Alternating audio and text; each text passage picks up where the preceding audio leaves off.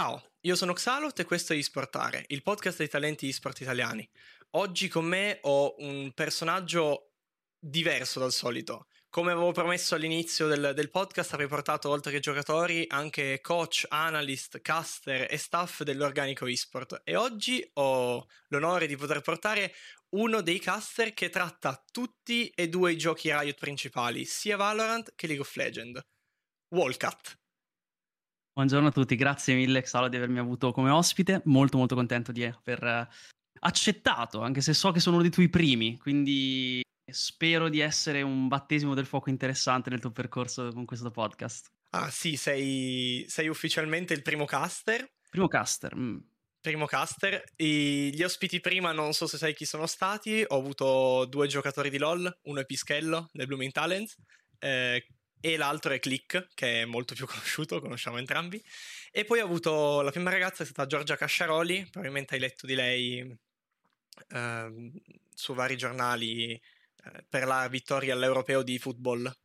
Yes sir. Sono stato molto contento di saperlo, meno della pochissima copertura che abbia avuto, ma per fortuna il mio Twitter, che è un piccolo tempietto dell'eSport, è stato raggiunto dalla notizia, sì.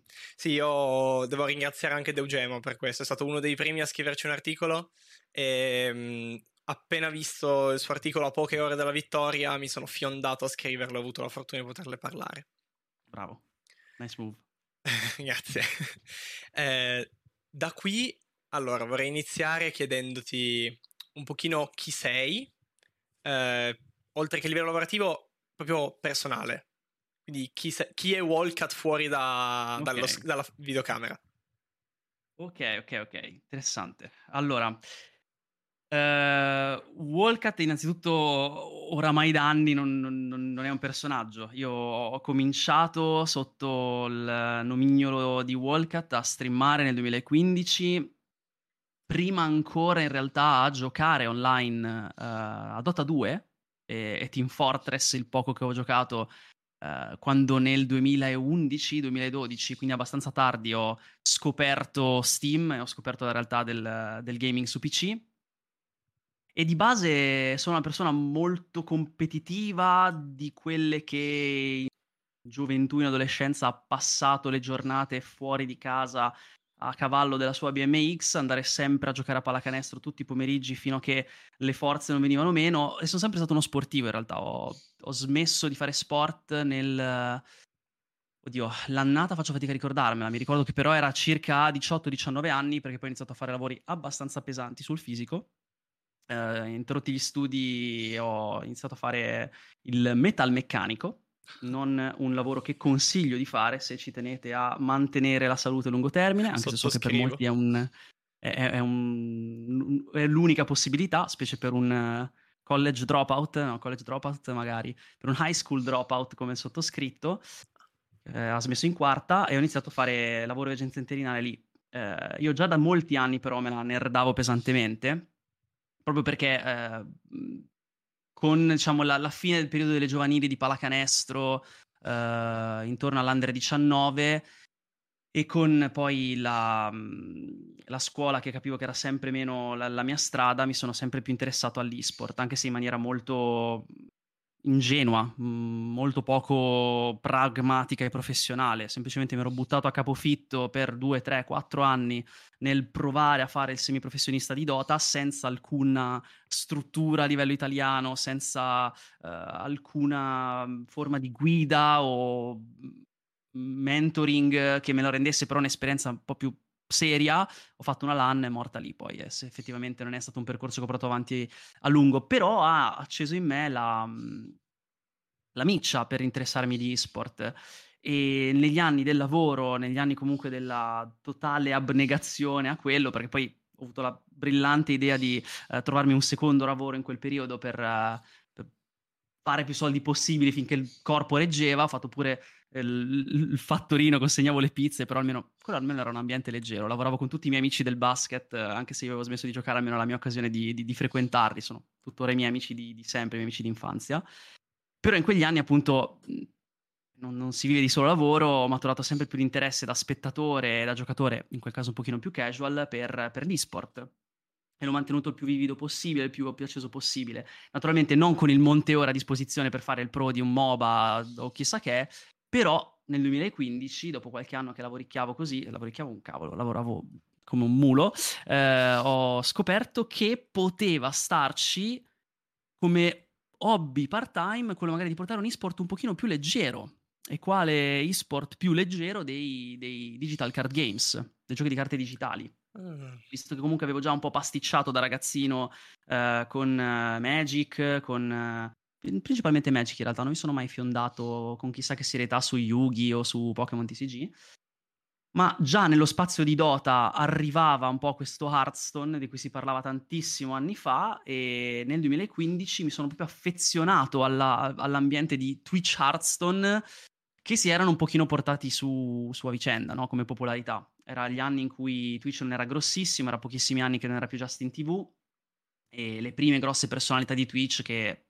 per me, che almeno sono entrato in Twitch attraverso quell'entrata lì, quell'ingresso lì, erano i vari Kriparian, Forsen, Trump, si ricorderanno i più appassionati e quant'altro. E di quell'ambiente mi sono davvero molto affezionato, al punto che ho detto, ma perché non posso provarci io?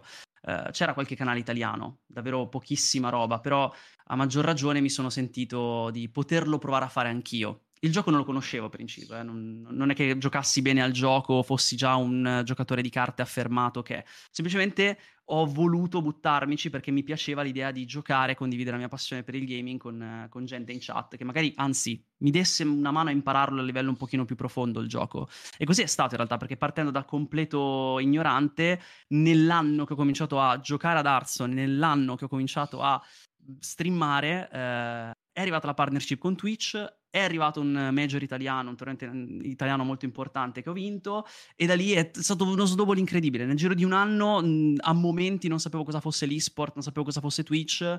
Nell'arco del 2015 avevo i miei primi contratti il primo contratto con Twitch, banalmente, da partner, e avevo già fatto un giro per organizzazioni sportive italiane, storiche. Non so se qualcuno, sentendo questi nomi, avrà qualche brividino, ma avevo giocato per Atrax e per Tom's Hardware, che poi aveva che è l'odierna Evox praticamente come network di streaming, ma per cui all'epoca c'era il team professionista di Hearthstone, che si chiamavano Tom's Hardware's Gamers, e questo è stato l'inizio. Poi se ti devo fare una speedrun di ormai 8 anni di carriera, faccio un po' fatica, ma magari hai delle domande che vadano più nello specifico. Questa la portiamo avanti durante la puntata. Ricapitolando, quindi tu hai mollato la scuola sì, per andare a lavorare metalmeccanico. Anche tu, vedo che non sono l'unico, pre-mondo eSport. Molto, molto figo il fatto del... Cioè, 2015 che è stato uno snowball, cioè in un anno è successo di tutto. Sì. Posso dirti che un pochino mi rivedo. Cioè, per me il 2023 sta diventando quello che era il tuo 2015. E spero si evolve in quella direzione, perché a vedere dove sei arrivato tu adesso lo spero anche io di riuscire. 8 anni comunque, solo 8 anni. È stato uno snowball pesante sul primo di tantissimi step su cui poi arriveremo. Forse anzi non è stato poi lo step più fortunato. Se vuoi ci arrivo, se vuoi elaboro già sul perché poi è stato un po' un'infatuazione che ha portato con sé anche però delle aspettative, perché appunto è successo tutto in un anno, però non è stato poi tutto come quell'anno, ovviamente, no? Se ti arriva tutto in un anno, si fa poi un sacco fatica a trovare una pace dei sensi, un equilibrio. Se sei in una bolla e appena scoppia la bolla vai giù e non sai più da che parte girarti. Cioè hai vissuto tutto in troppo poco tempo. Tutto in poco tempo, tutto con premesse che erano specifiche di quell'anno, perché era il primo anno di Hearthstone eSport, era il primo anno che ero su Twitch, ero uno dei primi partner italiani, tanto primo, ricorrente. Quando perdi, diciamo, quell'esclusiva, quando diventi uno di tanti, devi reinventarti, devi avere la stamina per fare cose diverse, e non era quello che mi interessava fare, francamente. Io ad oggi, pur streamando su Twitch, non credo di star facendo nulla di molto diverso rispetto a 8 anni fa, però la resa, ovviamente il ritorno che ho è completamente diverso. Prima fare quello che stavo facendo, semplicemente essere una persona contenta di essere lì, senza tirare la corda, senza creare drama, senza fare umorismo spinto, galleggiavo, piacevo, ci divertivamo ed era tutto sufficiente così. La Twitch di oggi ti richiede un grind diverso, ti richiede un'attenzione diversa, ti richiede un'attitudine più imprenditoriale, dove prendi anche decisioni magari eticamente non proprio super facili, non super pulite, ma che ti portano a un ritorno molto diverso che essere una figura pulita, professionale, appassionata, e rimani un po' nella tua bolla così, no? Sì, diciamo che la parte delle scelte etiche e delle scelte imprenditoriali si è rivista tanto negli ultimi anni, non solo su Twitch, ma dato che comunque questo è un podcast sull'esport, possiamo dirlo tranquillamente, anche nel mondo dell'esport si è visto spesso, si decanta sempre la cosa di per quanto riguarda l'LEC, che è il campionato europeo di League of Legends, che cito spesso durante le puntate, ma tendo a ribadirlo sempre cos'è per i nuovi arrivati. Nel 2015-16, che era ancora ULCS, ma era meglio, e adesso è andato peggiorando. Ti dirò, io sono nel mondo dell'esport, seguo il mondo dell'esport solo dal 2017, o meglio, solo. Il mondo di League of Legends dal 2020, 19-20. Però l'esport in generale... Paradossalmente anch'io, quindi sull'universo Riot, LOL, Onwards, siamo lì, anch'io sono arrivato tardi. Ok, perché... io prima ero super fan di Overwatch, cioè io ho vissuto la prima Overwatch League, i contenders, i primi mondiali, ho conosciuto gente come Dragon Eddy, come Al, ho avuto la possibilità, quando ero un pochino più high ghilo su Overwatch, di conoscere qualcuno, anche se non si ricordavano di me, ero di passaggio, io sono un po' tipo un fantasma, però ho avuto la possibilità di conoscere diverse persone e di appassionarmi al mondo della competizione, in primis perché anche io sono competitivo, sono stato uno sportivo diciamo fino a fine 2019, poi da lì in poi mi sono fermato di brutto, infatti adesso dovrei ricominciare, ma palestra mi annoia, ho bisogno di competizione vera e non quella con me stesso che non è abbastanza, e quindi la possibilità di andare a vedere indietro il fatto che alla fine anche tu hai avuto un rapporto con Blizzard, perché arrivi da Arston, e quindi possiamo dire di esserci passati tutti piano piano da Blizzard, seppur adesso sia quel che è. Ai noi. Nel caso poi di Arston è stato veramente, per la stragrande maggioranza delle persone che conosco, un rapporto d'amore e odio tremendo. Tutti i giocatori italiani che conosco, ad eccezione forse di un paio anime pazienti e pie che sono riusciti a trovare la loro stasi, il loro equilibrio, sono rimasti sani mentalmente. Tutti gli altri, me incluso, ci sono finiti di una facciata mostruosa. Solo chi è uscito per tempo o ha saputo mantenere davvero quel rapporto disilluso con la natura poi dell'esport che è Hearthstone, signori, perché Hearthstone è un esport terribile, è un esport in cui, per raccontare la mia più eclatante esperienza, quando nel 2017 sono stato tra i fortunatissimi prescelti da Clash per formare un team italiano che andasse al DreamHack di Austin in Texas, la mia preparazione di settimane in bootcamp con Bertels, Donovan, Viking, Pul8, ragazzi straordinari che hanno poi avuto le loro carriere, chi la sta continuando, Viking come streamer, chi l'ha interrotta, come che io sappia Miv Donovan e Pul al momento nell'esport non sono più coinvolti, Bertels che è il mio maestro spirituale, il mio fratellone, sta ancora facendo consulenza per aziende nell'ambito dell'esport. È stata una mazzata incredibile sedermi al tavolo in un match delicatissimo, ero 2-1 nella Swiss, avere un matchup 80-20 e perderlo. Succede anche questo, e ti mette in prospettiva veramente... dura la serie di decisioni che hai fatto per essere lì fino a quel momento, no? Sì, è una bella batosta, però dall'altra parte razionalizzata, eri già un traguardo molto alto, cioè eri stato selezionato per andare a Austin, cioè era una cosa comunque già soddisfacente. Poi certo che da persona competitiva, quando arrivi lì e perdi, ti sale veramente tutto il magone che hai covato nei mesi di preparazione, che dici lo sto facendo perché voglio vincere, arrivi lì, perdi e ti crolla il mondo addosso. Però chiaro, anche perché ti tifano un po' contro quando ovviamente vuoi che sia una cosa della cultura italiana, non lo so, io l'impressione un po' sì, Ho l'impressione che un po' lo sia una caratteristica, soprattutto dell'esport in Italia. È talmente una cosa ancora astratta e per pochi che non ci si crede che chi è lì adesso se lo meriti, no? C'è un po' questa tendenza a buttar giù e sì, a pensare a chissà quali raccomandazioni, a chissà che cosa deve essere successo perché la persona sia lì. Quindi poi quando sei lì vuoi mettere a tacere tutti, vuoi fare bene, vuoi vincere, basta. Ci sono anche casi e casi, nel senso che oltre al bias del sei lì perché sei fortunato, perché sei raccomandato e non perché te lo meriti, c'è anche sempre questa cosa di fuori dall'Italia è sempre tutto meglio, nel senso se io prendo un giocatore estero a prescindere deve sembrare più forte dei miei, quando in realtà in diversi casi si è dimostrato non essere così, e quindi poi certo non siamo il campionato su diversi giochi tra tutti, tra Overwatch al mondiale e LoL, Valorant, abbiamo saputo difenderci, ma rispetto al resto dell'Europa anche per mancanza di integrazione dei videogiochi all'interno della vita delle persone, perché ancora vengono visti male da molti, non ci siano quei talenti che sbocciano come magari in altri stati.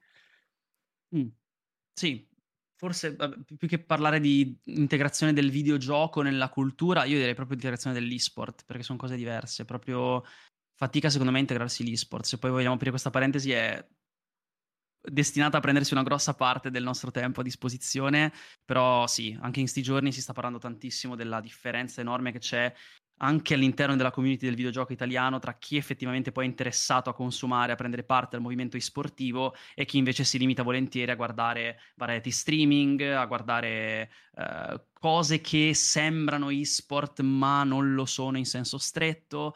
Quindi, sì. Per esempio, franchigie storiche dell'esport come COD, ma Warzone giocato come viene giocato dai nostri big, o FIFA come viene giocato dai nostri big in Italia, è effettivamente un broadcast sportivo, è effettivamente viene portata avanti la discussione più analitica. Il gioco lo è assolutamente, sì, ma quanti dei nostri big fanno esport nel momento in cui portano quel titolo? In Italia abbiamo un po' questa forma di ci appoggiamo magari anche a titoli esport, notoriamente sportivi, ma il content creator che sta diventando grosso su quel titolo sportivo non sta realmente facendo esport, no? Posso portare un esempio sciocco? Ciccio che porta Clash Royale. Può essere che porti una componente sportiva se fa un'analisi di metagame, se porta un mazzo meta, poi però il linguaggio, la scelta di che cosa è effettivamente portato all'interno del video o dello stream è più di intrattenimento, chiaro. Che poi non è che non debba essere fatto, per carità. Anch'io penso che i caster, ad esempio, debbano essere degli infotainers, non possono essere soltanto degli automi che ti recitano il manuale ad alta voce durante un broadcast. Però c'è quella linea sottilissima tra il creare poi traffico, creare legame tra il pubblico e l'esport e essere l'ennesimo content relativo ai videogiochi che si confonde un po' nel brodo unico. Sì, diciamo che specialmente per quanto riguarda i caster che dicevi tu, sì, infotainment, però c'è già una buona divisione, anche perché di solito non casti da solo, salvo rari casi, e essendo in due c'è sempre, come è sempre stato nel calcio, i famosi Caressa e Bergomi, Caressa che è più shoutcaster, che è quello più di intrattenimento, che anche se ne sa dà più importanza all'enfasi, e poi c'è il caster più analitico che riassume in senso stretto e magari con le regole da manuale quello che è successo durante l'azione. Ed è una formula che funziona, ha sempre funzionato per tutti gli sport. Infatti in tutti gli sport tradizionali ci sono sempre almeno due commentatori, nella maggior parte, perché si deve alternare un po' per l'attenzione della persona probabilmente che sta ascoltando e un po' perché devi riuscire a invogliare entrambe le parti di pubblico. Per quanto riguarda i content creator in Italia, io penso che i giochi Riot abbiano la componente in percentuale più alta di persone legate al mondo esport, ma perché Riot gioca a suo favore il mondo esport anche dal punto di vista di intrattenimento, cosa che invece altri provider non fanno. Cioè io non credo che EA faccia delle cose super intrattenitive per quanto riguarda il campionato di FIFA, che io sappia, le persone che seguono FIFA, o anche la ragazza Giorgia Casciaroli che ho intervistato l'altra volta per i football, lei compete anche in FIFA femminile, conoscono qualche personaggio tipo Evnoket, che è una delle caster della I-Serie A, però a parte i giocatori che poi in stream fanno intrattenimento più che competitivo, non rimane molto. No, infatti è vero, anche è verissimo che abbiamo una forte componente di atleti, e-sport o ragazzi coinvolti nel grind per diventarlo che streamano sui titoli Riot, e infatti non arriviamo alle vette di concurrent viewers di alcuni dei top streamer di FIFA o dei top streamer di COD, no? Ci dobbiamo accontentare di questo dato.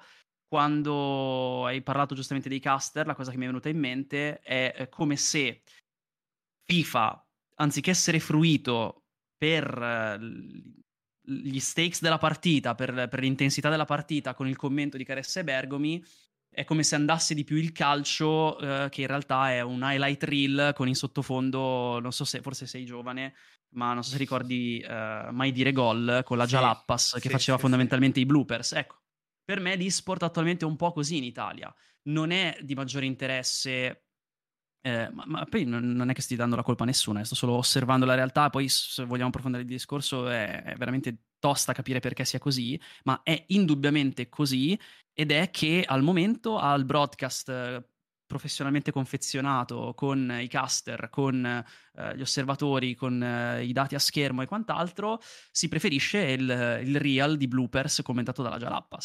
È così, al momento è così, è sicuramente può cambiare la cosa, tanto che già all'estero è diverso il discorso, c'è una buona commistione delle due cose. Certo si apprezza il broadcast tradizionale, certo si apprezza il co-stream dove Ibai, che è anche owner della sua squadra, fa il co-stream e fa un commento ovviamente un pochino più di parte, in realtà anche degli sport tradizionali, no? Quei commentatori di parte di Sky per esempio, che hai il caster che è di parte, oppure chiaramente quando gioca la nazionale, quello ovviamente vale anche per l'e-sport, quando c'è una rappresentante italiana nell'internazionale il cast diventa automaticamente un pochino più di tifo, però anche quello è un buon esempio, il cast lì è apprezzato di più, quando c'è una posizione più di parte, quando c'è una posizione un po' più cacciarona anche da parte del broadcast, piace di più.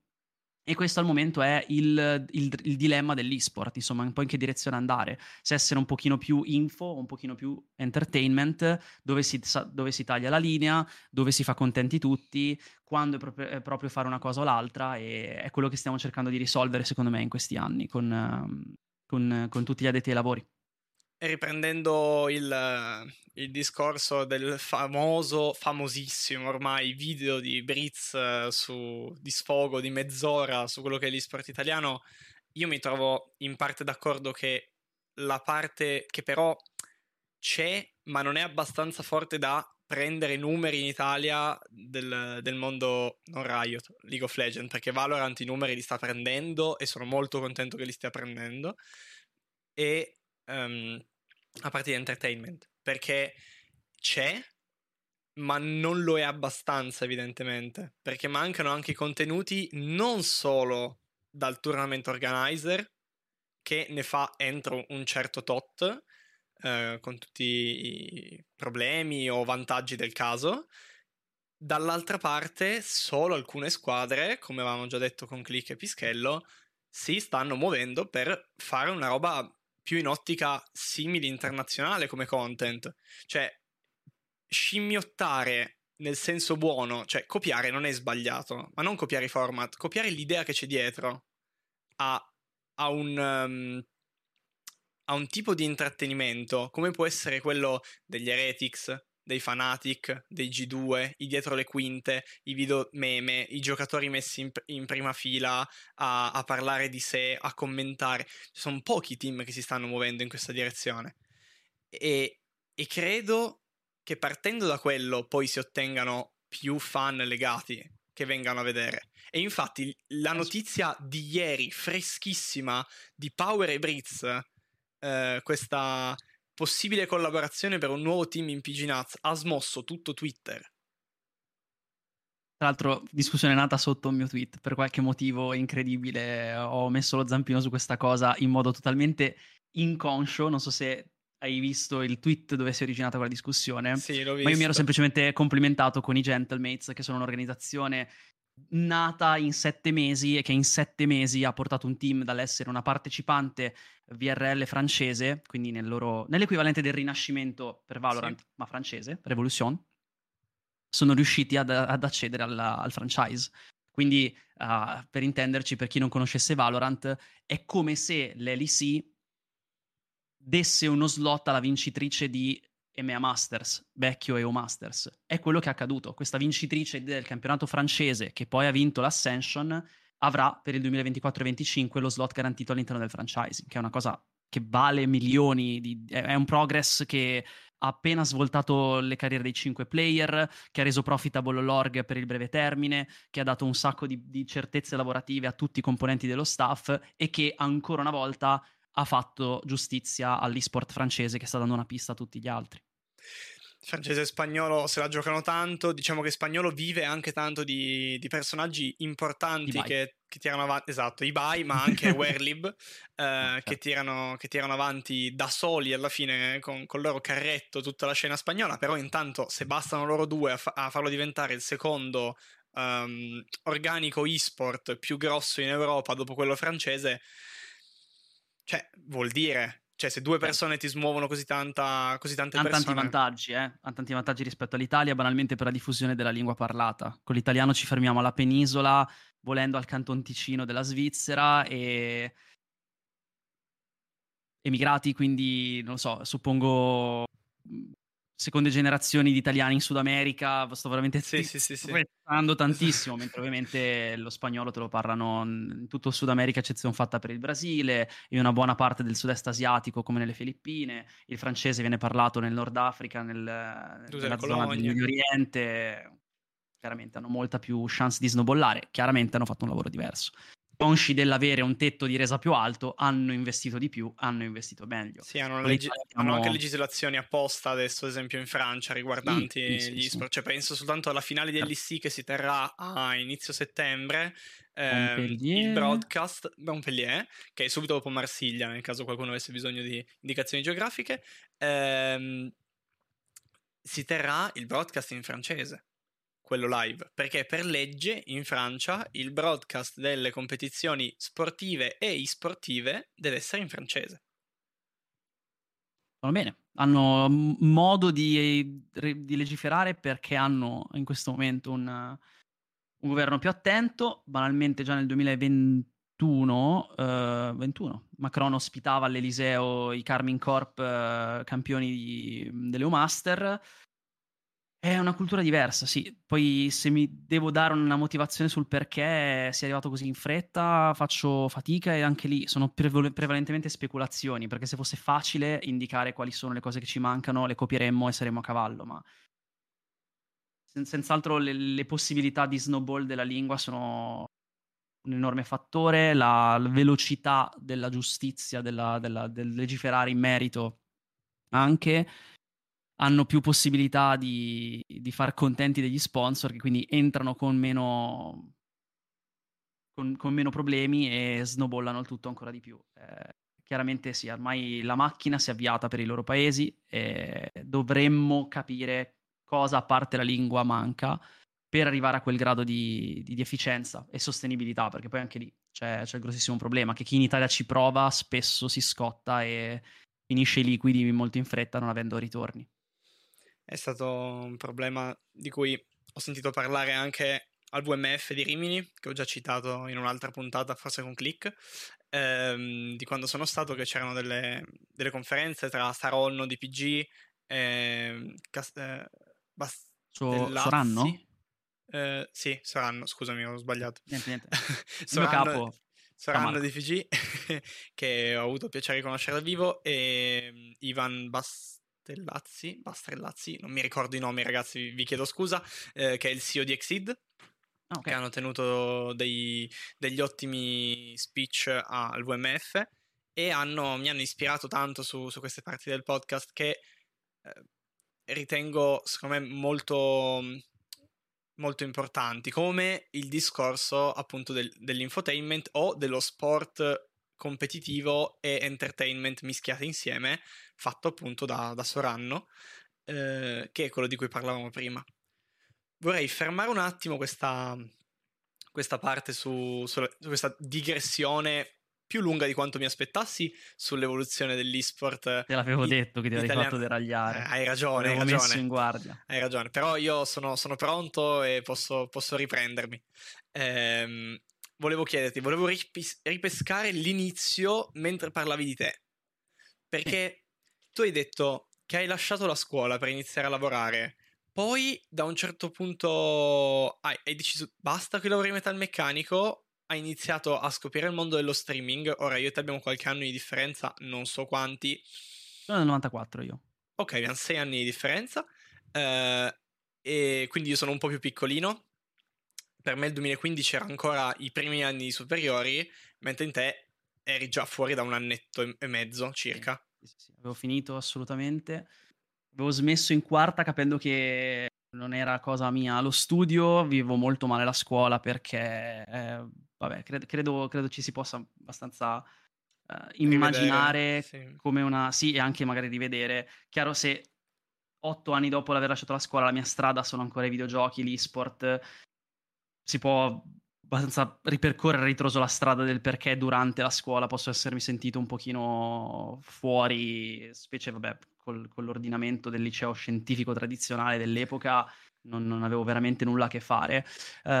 Punto un po' il dito sull'orientamento fine scuole medie, non esattamente ispirato, impeccabile, ben gestito. Punto anche sicuramente il dito al me stesso dell'epoca, che aveva preso molto sotto gamba il commitment che significava prendere parte a un liceo e poi doversela grindare anche all'università.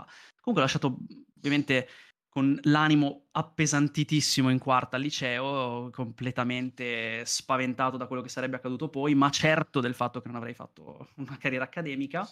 E come primo rifugio ovviamente mi sono cercato un lavoro e ho avuto l'occasione di farlo per 2 o 3 anni, anni in cui del mio tempo libero ho fatto una full immersion incredibile nell'esport, appunto attraverso lo streaming. È rimasta una cosa in concomitanza per 2 o 3 anni, perché poi dopo 3 anni di metalmeccanico, sì, nel 2017 stavo già smettendo. Ho smesso esattamente nel 2017 e mi ricordo anche cosa è successo. È finito il mio contratto, tra l'altro è meraviglioso lavorare da metalmeccanici. Io sono originario della provincia di Brescia, quindi una zona super industriale. Io sono della provincia di Cuneo, che è praticamente l'equivalente ma in Piemonte. Ok. Quindi super industriale, trovare lavoro da metalmeccanico è una sciocchezza, si trova, però appunto è facile trovarlo, è facile sostituirti. Ti fai il tuo bel contratto in agenzia interinale ogni venerdì pomeriggio per scoprire se lavori la settimana dopo. Non un clima meraviglioso, è andato avanti così 3 anni però. A volte è settimana in settimana, a volte fino al mese, a volte è bimestrale, a volte letteralmente venerdì pomeriggio ti presenti e dici ma giusto, oggi finisce, devo firmare per la prossima. Ah già, eccoti il modulo, lavorerai anche settimana prossima. E quindi quando nel 2016-2017 mi hanno lasciato a casa, io avrei anche portato avanti il lavoro per certezza economica, una cosa che soffro molto, non vengo da un household molto benestante, sono... stato tirato su solo da mia mamma con le sue sole forze, quindi abbastanza attaccato al discorso della sostenibilità economica, del potermi emancipare senza gravare ulteriormente su mia madre, quindi ci tenevo a portare avanti il più possibile quel lavoro, però è successo che mi lasciarono a casa nel febbraio 2017. Guarda caso quell'inverno era l'inverno in cui iniziavo a parlare con i Clash, e verso già dicembre, novembre sapevo che in primavera avrei probabilmente fatto la mia prima apparizione con una casacca Clash. Quindi quando poi mi hanno lasciato a casa, quando sono finito sotto i ferri per una bella appendicite a fine percorso lavorativo, forse non un caso, visto che sono sano come un pesce, non sono mai finito in ospedale in tutta la mia vita, ma dopo 3 anni di metalmeccanico il fisico ha ceduto di schianto e sono finito con fare appendicite. Forse le cose c'entrano, lascio ai dottori questo tipo di speculazioni, però sì, sono finito sotto i ferri, ho dovuto saltare il Torino Comics, che ha visto partecipare Viking e Miv Donovan come partecipante di un trio team. Ah no, forse c'era anche già Pul8, perché poi il team dei Clash è stato compilato a tasselli, no? Durante l'autunno del 2016 Luca Pagano, il CEO, aveva fatto dei tornei di Arston misto con tipo un biathlon, poker e Arston molto carino, da cui è uscito Pul8 che hanno voluto prendere. Volevano già prendere Viking come, diciamo, capitano, main connoisseur del titolo, che poi aiutasse Claudio Poggi, il team manager, e Luca Pagano a formare il team, e Miv Donovan, miglior giocatrice italiana a mani basse, è stata subito presa, e hanno preso poi anche me e Bertels, che eravamo padre e figlio, mentore e mentored, visto che lui era proprio stato il mio padre spirituale negli anni dell'iniziare a competere, e presero noi due come, diciamo, eravamo ex compagni di team di Viking, ci conosceva molto come streamer, come giocatori, e c'era la sensazione che potessimo fare bene, ma soprattutto che facendo bene noi importasse a qualcuno. Perché era quello un po', secondo me, anche il vibe con cui fu creato quel team, l'idea di avere dei giocatori influencer validi, che poi penso sia un po', mi sento di dire, è un po' rimasta la vision della Clash, dei Clash di oggi, anche se sono passati ormai 6 anni, tendono ad avere magari meno atleti, ma su cui investire molto perché hanno una buona cassa di risonanza. E quando poi mi lasciarono a casa, ho detto, ci sono gli estremi per andare full time, prendo praticamente l'equivalente di un part time con Twitch più l'aiutino di Clash. Mi riservo anche di attingere alle mie riserve monetarie degli anni da metalmeccanico se non arrivo a fare di questo un lavoro sufficientemente remunerativo, ma ci devo provare adesso, non voglio finire di nuovo a fare solo il metalmeccanico come unica prospettiva. Sta roba dell'esport mi piace, mi tira fuori un daimon dentro, un demone dentro che non devo ignorare, mi fa stare bene, mi dà senso di purpose, di uno scopo, e lo devo perseguire.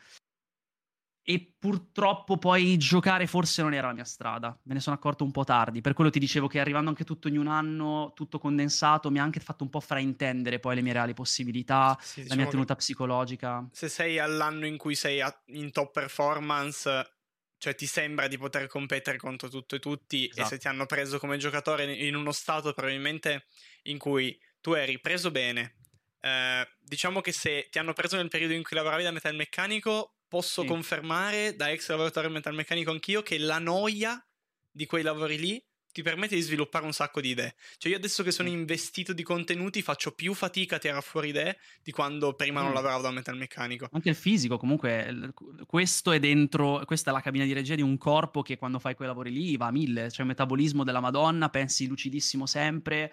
Dormi una meraviglia quando arrivi a casa, sì, sei molto ispirato in realtà, è vero. Io infatti quegli anni sono andato molto bene competitivamente parlando, ho vinto la Zotac, ti dicevo, nel 2015, che è il torneo, era il torneo più, era uno dei major in Italia, c'era non mi ricordo come si chiama quello estivo, mi dovranno perdonare gli organizzatori di Pwned, il Blue Wave, non mi ricordo come si chiamava, c'era un torneo estivo grosso con migliaia di euro di prize pool organizzato da Pwned, e in inverno c'era quello organizzato da Tom's Hardware, che era la Zotac Cup, visto che il management di Tom's Hardware era anche community country manager di Zotac.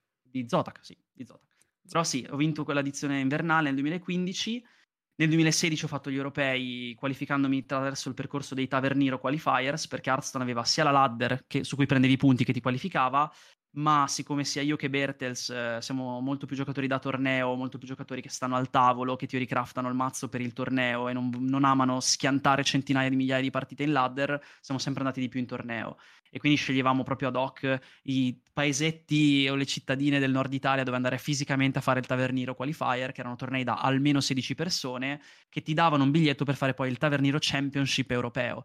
Quindi io ho fatto prima un torneo vinto nel Mantovano dal vivo con 18-20 persone, mi ha dato solo il primo, davano questo ticket per prendere parte all'europeo, e il Taverniero Championship europeo l'ho chiuso in top 32. Così facendo sono arrivato all'europeo vero e proprio, che per chi si ricorda, magari appassionati di Hearthstone, era quello in cui Turna batte Ostkaka e arrivò nella top 8 europea.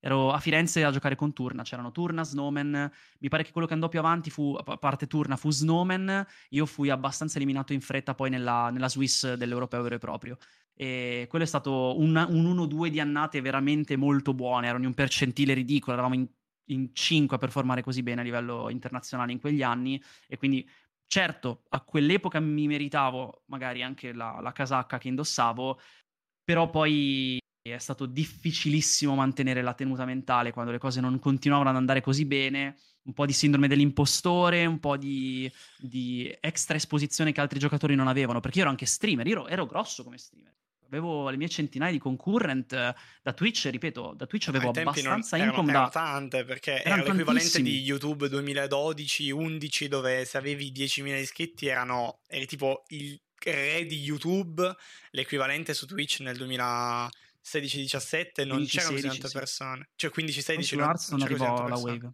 su Arston arrivò una bella wave con i team Castigo, con un bel po' di creator, ma mi pare di essere stato il secondo partner per Arston in Italia. Il primo fu Royal Mail, che faceva un botto di views con gli spacchettamenti, poi in rapida successione Io e Vicious, poi Viking, ma fu uno dei primi a prendere la partner. E per intenderci furono gli anni in cui, per esempio, su titoli molto più grossi stavano prendendo la partner Terenas, Italian Dog, quindi ero veramente nei primi partner italiani, facevo un ottimo income da Twitch, quindi la vivevo amplificatissima rispetto al giocatore che aveva il contratto con l'org, non streamava neanche, o se streamava lo faceva proprio per dire di poter di streamare, far contenta l'org. Io ero già committed dallo stream da 2 anni, avevo già un certo seguito, con il seguito arrivano quelli che dicono che il qualifier te l'ha giocato Bertels, che arrivano a dire che hai avuto fortuna, sì, o che comunque stai barando facendo cose, quindi classico la tensione che vivevo era diversa. La persona che arriva dall'intrattenimento e va nel competitivo e non il contrario.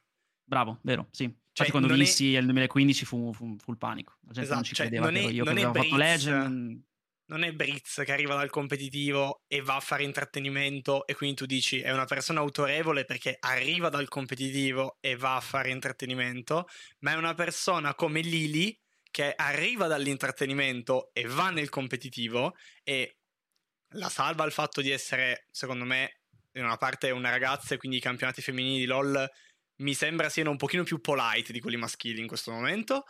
Yes. O meglio, dai commenti che ho visto più gente che molta più gente che la sosteneva che non il contrario, però c'è sempre quell'alone di ma lei faceva la streamer, no? Poi mi hanno visto far fatica a fare il legend in stream mesi prima, no? Quindi era inconcepibile che io fossi migliorato facendomi cocciare da Bertels off stream. Cioè, ho comunque fatto un anno di grind full time, tutto il mio tempo libero è dedicato ad Hearthstone. Bertels ha dedicato infinite. Bertels, che comunque era un giocatore già blasonatissimo, Bertels aveva vinto la Zotac dell'anno prima, era uno dei top player italiani in Legend, è stato dietro per dei mesi e ce l'abbiamo fatta arrivare a quel risultato. Poi appunto con la disillusione, l'abnegazione che avevo da ragazzo giovane, ci stavo dentro, lavoravo sodo, non mi facevo nessun film mentale sul fatto di essere forte, anzi avevo zero ego, imparavo e basta. E si migliora in un anno comunque di full commitment in cui il tuo unico hobby è quello. Però no, la gente mi aveva visto far fatica a fare Legend a febbraio del 2015, quindi non poteva essere che a dicembre avessi vinto con le mie forze un torneo, no? Un anno passa in fretta, però c'è anche da dire che se tu in quel periodo lì stavi solo quello, un anno a fare solo quello è normale che migliori. Sì, completa. Io ero così come lo ero con lo sport, quindi al contrario, quindi prima mai a casa, sempre ai campetti a giocare a pallacanestro, mai un pomeriggio passato a guardare la televisione, sempre fuori a giocare a pallacanestro. Ora era al contrario, non uscivo mai perché ogni ora del mio tempo libero era o consumare lo stream di un top player o guardare uno stream con Bertels, o farmi cocciare da Bertels, o fare una sessione di co-op in ladder con Bertels, o guardare lo stream di Gera 89, giocatore italiano fortissimo, o di Tufull. Ero sempre immerso in Hearthstone tutto il giorno. Non so come la mia ragazza abbia sopportato il sottoscritto quegli anni, non so come i miei amici non mi abbiano completamente tagliato i ponti, ma sono amici davvero, tutti ancora. Erano amici, minchia, se erano amici davvero. Soprattutto l'amorosa meriterà una statua se un domani potrò pensionarmi di eSport, ma in realtà dai. Ma tra l'altro la cosa è che adesso farò un commento off topic della puntata, rimarrà in puntata, lo terrò, non mi interessa, ma io mi ci rivedo tantissimo nella tua vita. Cioè io sto veramente, ogni passaggio che stai descrivendo, il prima ero sempre fuori, da qualche anno a questa parte, cioè quell'anno lì in particolare non sono mai uscito, cioè io sto rivedendo tanti step della mia vita nello stesso ordine e questa cosa mi fa un po' paura. Non possiamo essere la stessa persona perché siamo nella stessa stanza in questo momento, quindi non viene fuori il meme di Batman, però credo di aver conosciuto poche persone con cui posso, a primo impatto, perché questo è il nostro primo incontro, poter dire di sentire tante cose molto vicine. Sarà anche il passato da metalmeccanici e questi piccoli step della vita che sicuro li vedo assurdamente vicini. Penso sia anche l'unico modo di entrare nell'eSport, sai, perché soprattutto indipendentemente dal timing con cui l'abbiamo fatto, sono tempismi completamente differenti. Io entro 8 anni fa e tu stai entrando comunque adesso come sì. un professionista, un addetto ai lavori.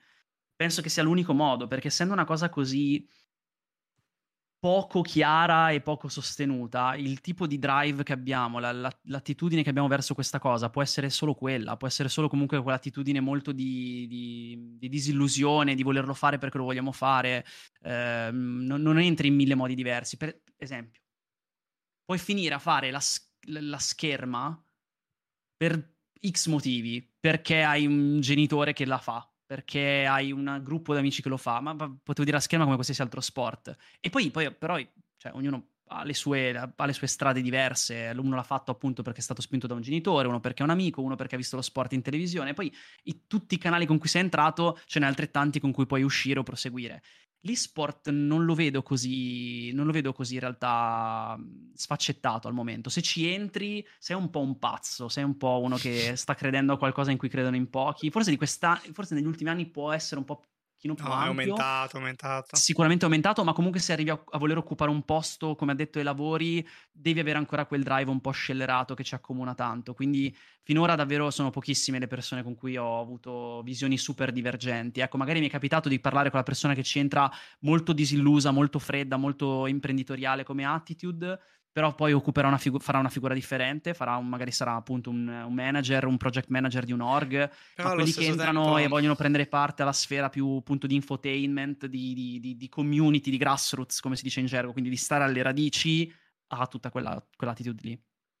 Sì, però anche le persone un pochino distaccate che entrino, anche come manager, le capisco ma non le capisco, nel senso che è un settore che è nuovo e tu devi avere un drive emotivo per farti andare avanti su. Ma in realtà da imprenditore no, da imprenditore secondo me no. Non ti serve il drive emotivo, ti serve solo l'idea di star prendendo una roba che ancora è embrionale, che costa poco. Ma un domani invece si è sviluppata. Guarda anche solo gli slot dell'Overwatch League, no? Andavano per milioni. Certo, ma infatti guarda l'Overwatch League che fine ha fatto. Esatto. Però ad esempio, ecco, allora faccio l'esempio di Valorant, dove gli slot li ottenevi anche solo per appunto approvazione, dove non erano in vendita gli slot di Valorant, erano per approvazione, quindi il partner locale, nel caso delle VRL nazionale, nel caso del franchise si occupava direttamente Riot, dovevano essere org già affermate, quindi magari con un costo di, comunque negli anni, per rimanere relevant anche nell'ordine dei milioni, ti stai prendendo uno slot che però a rivenderlo siamo nell'ordine delle decine e decine di milioni. Mm-hmm. Quindi penso che chi entri magari con atteggiamento imprenditoriale abbia effettivamente un drive molto diverso, molto più pragmatico, ma chi invece vuole occupare lo spazio del podcaster, del caster, banalmente anche solo del fruitore, ha più quell'attitude che ci accomuna. Devo ancora trovarne davvero di personalità così poi diverse che finiscono nell'e-sport. Guarda, sono contento perché in realtà di persone dell'e-sport, appunto, come sai, come ho detto all'inizio, ne ho conosciute poche fino adesso. Cioè sto entrando con i miei piccoli passetti, cercando di farmi strada, no?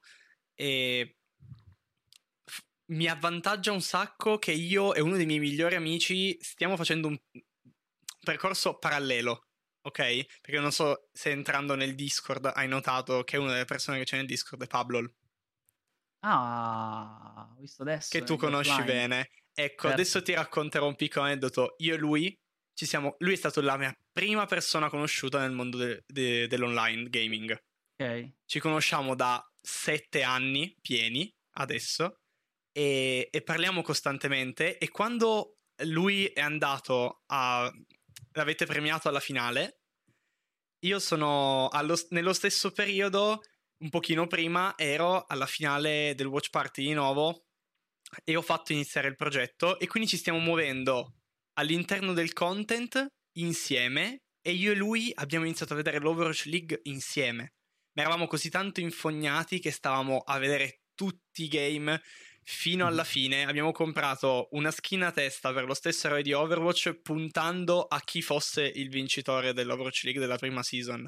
Cioè, e credo che il drive venga anche un pochino da questa cosa che ho io per portare avanti l'e-sport. Cioè, è una passione mia, ma la sento così forte che anche le persone che ho attorno hanno un drive molto simile o sono molto legate al settore, e avere una persona come Pablo, che posso farci un esempio perché lo conosci, mi dà una spinta devastante. Solo ieri sera eravamo insieme a chiacchierare che lui deve pubblicare del content e ho detto cavolo, io domani devo fare 2 interviste, la mattina Wolcat, la sera Scar, sono pieno, aiuto, non so cosa fare, non so che domande fare, e quindi ero tutto di corsa ma allo stesso tempo stragasato e questa cosa mi piaceva morire.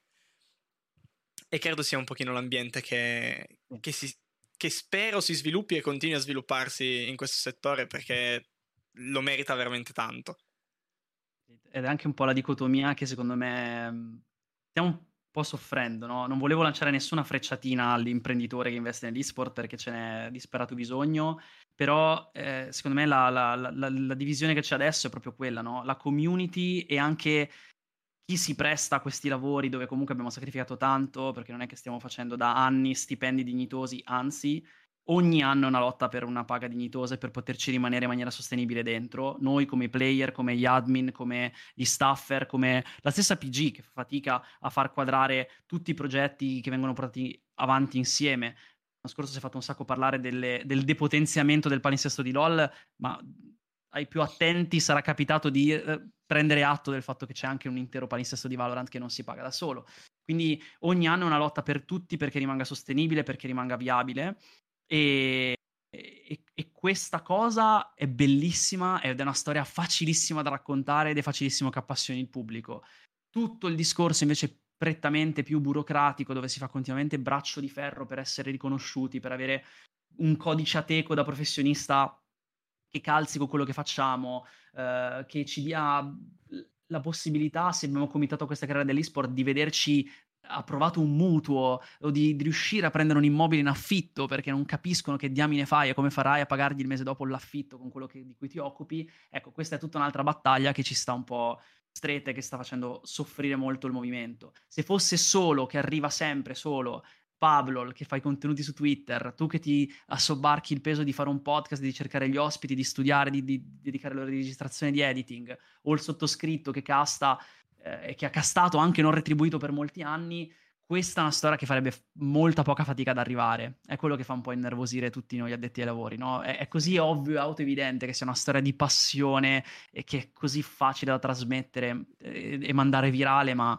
creare un forte storytelling in questo settore non è difficile, perché tutti quelli che ci lavorano dentro o che ci vorrebbero lavorare dentro sono immensamente committed a puntare in alto, esatto, e a fare arrivare in alto, tra l'altro, il campionato, settore o videogioco eSport che a loro piace. Cioè è quella la cosa fortissima.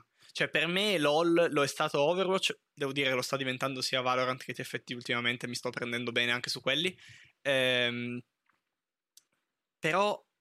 cioè, prendo il caso di LoL. Io l'anno scorso sono andato a vedere la finale dal vivo. Ho beccato Etruri, Ankibe, Moonboy, un po' di gente. Ed era una sensazione folle. Io non sono stato alla finale del Rinascimento perché, ahimè, non sono riuscito a venire, col fatto che quest'anno avevo 40 ore di lezione a settimana e era un po' difficile, però ho visto la live streaming di tutta la finale, da telefono, in treno, a casa, la son vista tutta ed è stato stupendo. Ho visto un sacco di gente che conosco esserci, avrei voluto esserci, non lo so, è una sensazione impagabile. Cioè, per fare un paragone, per chi ci ascolta, è come se un fan della Juve per il calcio vedesse sempre tutte le squadre del cuore sue che giocano tutte le settimane, perché non è è un amante del calcio al 100%. La cosa forte dell'esport che ho notato è che nel 90% dei fan sì, hai la preferenza di una squadra, però difficilmente non tifi anche le altre. Cioè, se c'è la tua del cuore, spingi la tua del cuore, però se c'è, ti faccio esempio, io sono super fan dei G2, però se ci sono gli Heretics, ci sono altre squadre che giocano che a me piacciono, fighissimo. Alla finale di G2 ex Rog, adesso Koi, l'anno scorso a Malmo, hanno vinto 3-0, i G2 hanno perso, cazzo, c'è stata una standing ovation comunque da parte di tutti, certo, compresi gli ultra dei G2. Perché? Perché è un ambiente sportivo relativamente sano, o meno, per la maggior parte sano. No, e... assolutamente sano. Rispetto, assolutamente sì, rispetto alla realtà degli stadi, del calcio, ma anche dei palazzetti del basket che ho frequentato, ti assicuro che sì, l'eSport ha un respiro molto più internazionale e in cui è per lo più la passione per la disciplina da accomunare i tifosi, che non l'ossessione per il club. Quindi assolutamente vero quello che dici, è la stessa sensazione che provo anch'io, anche se... c'è chi matura questa convinzione che i caster abbiano delle agende personali da portare avanti in mezzo al broadcast, però amen. Vabbè, ma quello è perché siamo tutti buoni a giudicare. Cast di parte, è il motto del 2023. Succede, vabbè, fa niente. Vabbè, ma, cioè, se io tifo una squadra posso essere imparziale quanto voglio, ma se mi scappa un... Soprattutto se non la tifo, ma tifo solo il buon... Se tifo il buon Valorant o il buon League, certo, sarò portato da alcune squadre che lo giocano meglio. Bene. No, non c'è nessuna volontà di spingere un club piuttosto che un altro, anche perché non professionista libero, non ho nessuna mazzetta che mi viene data, anzi PG enforza, tutti i tournament organizer e i broadcast producer ovviamente enforzano una visione in cui io sono pienamente d'accordo, cioè che i team siano tutti i nostri partner e dobbiamo renderli contenti di prendere parte alla nostra competizione, esaltandone i successi, essendo realisti e concreti per raccontare al pubblico una storia vera quando vanno male, ma non c'è la volontà di non spingere una o l'altra orga. Vogliamo spingerle tutte. No, non si affossa nessuno, perché non si affossa nessuno, chiaramente, però è nel nostro cervello che se io vedo una cosa che mi piace particolarmente, il commento un po' più piacevole... ti viene da farlo, perché se io sono una persona che ama il gioco che viene giocato in un certo modo e una squadra in una partita gioca proprio in quel modo, è difficile che io non sia particolarmente contento e quindi lo faccio notare. E alla fine un caster deve coinvolgere il pubblico. Se il pubblico coinvolto ogni tanto è più quello di una squadra piuttosto che un'altra, o meglio, non è che è più coinvolto, però viene un pochino più lusingato, ci sta. Cioè, se i G2 perdono e gli Heretics, per esempio, li stompano platealmente, e il casting è chiaramente di parte Heretics perché deve gasare i tifosi di chi sta vincendo. Non vedo quale sia il problema, è un lavoro. Ricordo il caso della scorsa finale del PG Nuts, solo questa primavera, dove gli outplayed erano sopra 2-0 e sono stati reverse sweepati 3-2 dai Machko.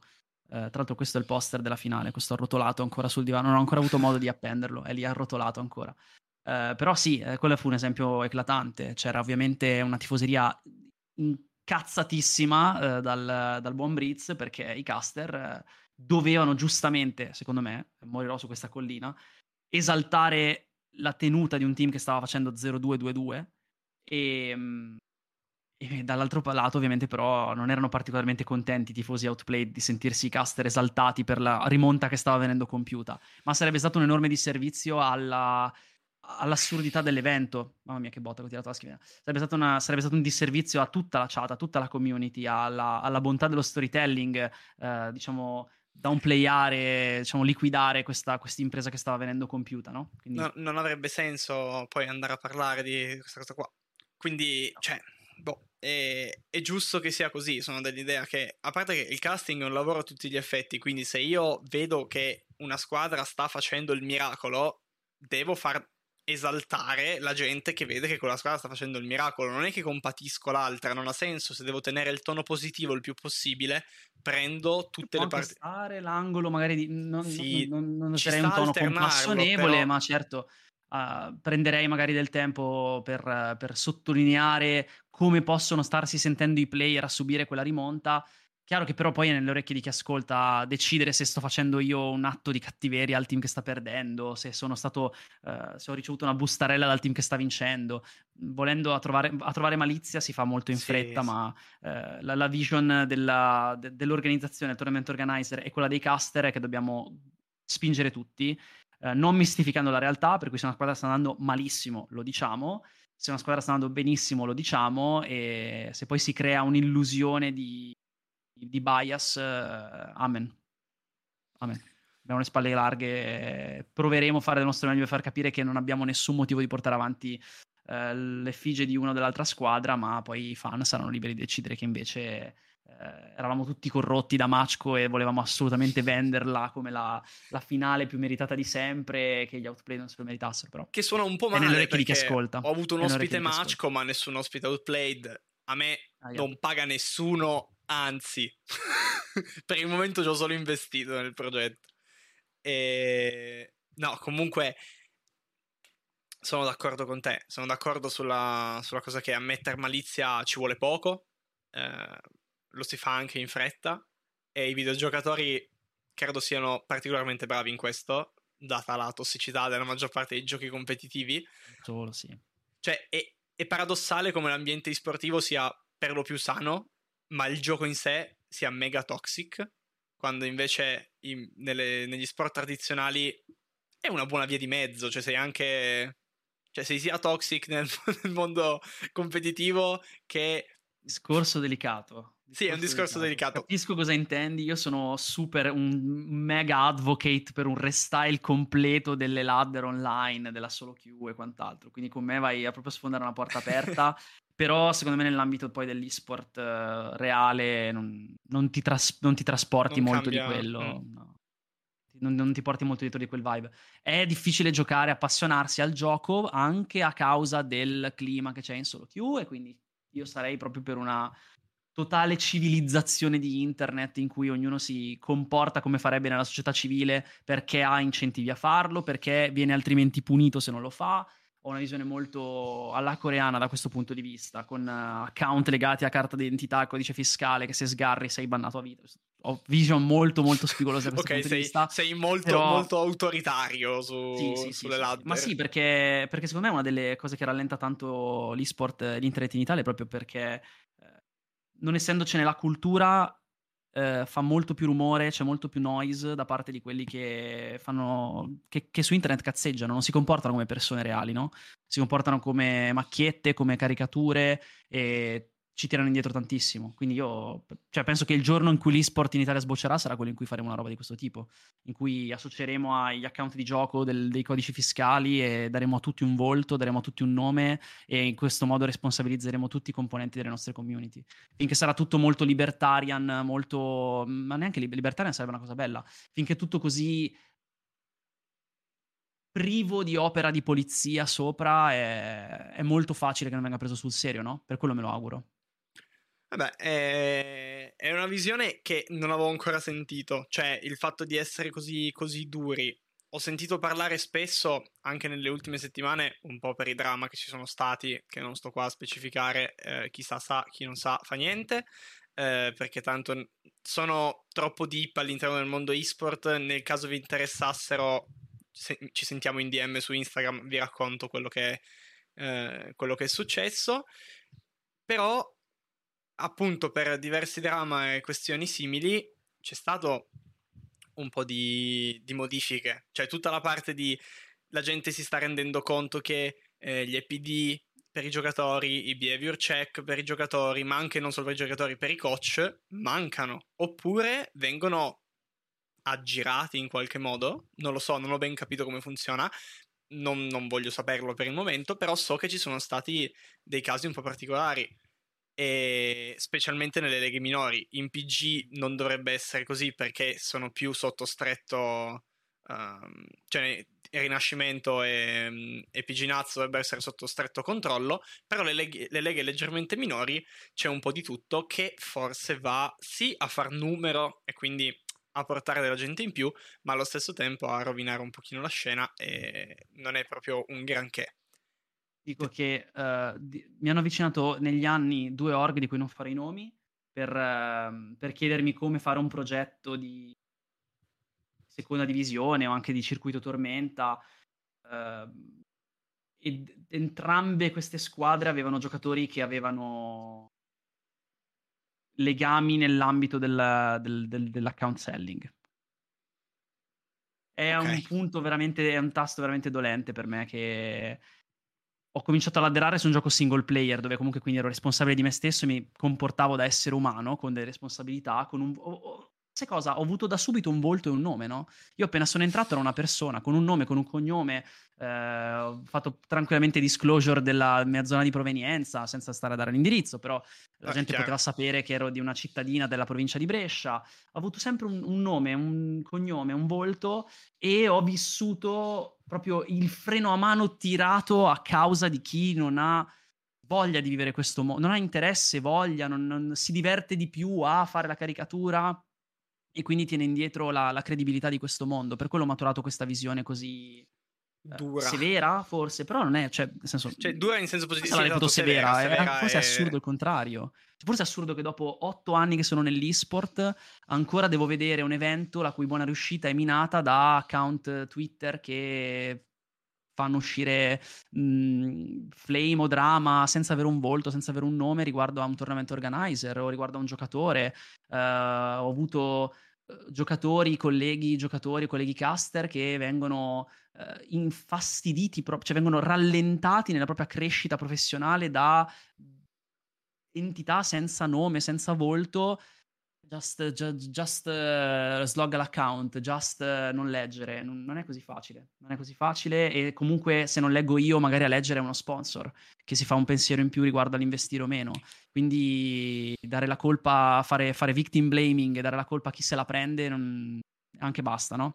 8 anni nell'ambiente, vi garantisco che i freni a mani grossi non sono, non ci sono abbastanza giocatori italiani nel PG Nuts, non ci sono abbastanza giocatori che fanno self-branding bene, no? Uno dei grossi problemi è la mole altissima ancora di persone che non hanno, che non sono realmente committed, no? Che sono dentro, ma hanno il beneficio dell'anonimato con il quale fare cose terribili per la scena e tenerla indietro. Questa è una delle cose di cui si parla meno, poi non che sia la più importante, ma una delle cose che mi sta più a cuore, che si parla meno perché soprattutto da giocatore che non molto tempo fa era un casual di LoL o di Valorant, mi sono reso conto di quanto faccia muro alla gente questa cosa, e lo sottovalutiamo molto noi che siamo già dentro, ma vi assicuro che fa tutta la differenza tra poi l'interessare un giocatore casual al prendere parte alla vita dell'e-sport, a prendere parte ai broadcast, interessarsi al gioco anche in chiave più competitiva, perché chiaramente dov'è l'incentivo mio a passare delle ore a guardare broadcast competitivi se tanto il gioco a cui posso accedere io non ha nulla a che vedere con quello, perché non è organizzato, la gente non ha a cuore il fare una buona partita, perché tanto bannato un account per inting ne può comprare uno sul secondario per $2. È troppo diversa l'esperienza, no? Tra chi consuma eSport e che tra chi poi gioca autonomamente. Se l'esperienza fosse più simile, perché più responsabile ogni singolo membro della vita online del gioco, probabilmente lo stesso eSport ne avrebbe più da guadagnare. Ma non lo sapremo mai, perché è una cosa su cui è difficilissimo fare opera di polizia e... Sì, anche perché... Ormai quella nave è salpata. Sì, ma poi ci sono diversi problemi nella gestione degli account... specialmente in League of Legends, dove l'ambiente è così tossico che potenzialmente vengono bannate persone che non dovrebbero essere bannate, cioè è una roba strana. Comunque si può molto difficile che chi non è bannato viene bannato. Sì, molto difficile che chi non deve essere bannato viene bannato. È molto più vero, però mi sta molto più a cuore il contrario, cioè che effettivamente non viene bannata abbastanza gente, questo okay, sì è vero. Quello è anche io sono stato veramente sull'orlo, con questa mentalità, immaginati quanto posso essere stato sull'orlo del baratro in anni di grind, comunque mi sono anche voluto lanciare ho avuto bellissima idea di fare del mio 2022 un anno anche di ritorno al gioco giocato per imparare alcuni concept che volevo poi trasmettere nel broadcast, e ho avuto la bella pensata di farmi la mia prima scalata Diamond impegnativa in solo queue da support player. Ne sono uscito distrutto, avrei più volte rischiato di compromettere la mia carriera, però non mi sono fatto bannare, quindi se ce l'ho fatta io non vedo perché non ce la debba fare chiunque, non farsi bannare, no? Chi viene bannato probabilmente qualche scheletro in armadio ce l'ha, no? Io sono casual player sul serio, cioè io sono Silver. Ci sta. No, vabbè, ci sta, lo so. Se riconosci di non voler prendere parte attiva a quella vita lì e rimani Silver perché giochi a Silver e ti fai i tuoi 4.000 game a Silver, io ho tutto il rispetto che posso avere, anche perché non sarai tu il problema, non sei tu, anzi tu dai da giocare ad altri Silver, quindi non è lì il problema. Il problema risiede poi nella mentalità un po'... Esatto. Esatto, fai divertire la gente, prendi parte, c'è bisogno di giocatori che spontaneamente prendono parte all'atto for fun, anche se qui c'è chi direbbe, no, però, cavolo, se lui è 4.000 game silver, vuol dire che quando poi io gioco a silver contro di lui, lui mi zavorra i games, sì, ma hai la stessa odds di averlo contro e di batterlo. Vabbè, quello è un discorso super... Sì, no, quello... Però sì, sì, è super complicato... trovare una via di mezzo di policing e non verrà mai fatta, e perché comunque il gioco va avanti e non è una priorità. Però secondo me è un... Poi secondo delle culture, tipo secondo me nella cultura italiana fa un danno enorme questa cosa qua, perché il ragazzino che gioca all'oratorio, a calcio liberamente, si appassiona di calcio. Prova a far tu giocare liberamente, ingioiandosi l'esperienza, facendosi godere l'esperienza a una persona a League of Legends in classificata, dove comunque ha poi un... sulla carta più verosimile rapporto col competitivo, no? Non c'entra niente le discipline, non c'è proprio disciplina, nessuno è incentivato ad avere un approccio disciplinato al gioco, no? Bisognerebbe organizzare l'oratorio di League of Legends in cui si fanno solo flex, così sei in 5, sei solo tra amici e non è che puoi attaccarti coi compagni di squadra. Infatti anche quello è uno step che secondo me sarà importantissimo nel medio termine. Avere dei dopo scuola, avere dei club che si occupano di fare questo. Sono d'accordo con te, sì. Noi, quello sarà un enorme passo avanti quando lo faremo. Noi come istituto, ITS, non so se hai presente, è tipo un'università ma dura 2 anni, è una roba un pochino più professionale. Cioè ITS, avrei detto istituto tecnico statale. Sì, no, la sigla è la stessa. La sigla è la stessa, però è istituto tecnico superiore, però superiore nel senso che ti dà il quinto livello EQF europeo, quindi è prima di una laurea triennale ma dopo un diploma di maturità. Ok. È a numero chiuso, e esempio io sono sotto Digital Strategist, è molto pratico, sono 1800 ore di corso in 2 anni, sono tantissime. Quindi già un'università, okay, sì, le facoltà infatti si stanno già muovendo molto in quella direzione grazie anche al circuito Amazon University. Esatto. Le università ci stanno dentro, ma dovrebbe arrivare molto prima, no? Sì, perché non dalla prima superiore? Comunque a 15 esempio, anni sei già un internauta da anni ormai, no? Quindi... sì, dipende da caso a caso, però per esempio il nostro... Sì. Dove facevo ormai io sì, la media di chi consuma YouTube e Twitch è anche under 14, scusa. Vabbè, sì, no, è vero, quello sì, però per esempio... ma sono cambiate le generazioni, però quando io facevo le superiori cioè a 13-14 anni giocavi, sì... Però non era questa roba con alto commitment, cioè giocavi con gli amici. Cioè, è vero che sei un giocatore da tanto tempo, però la cosa di...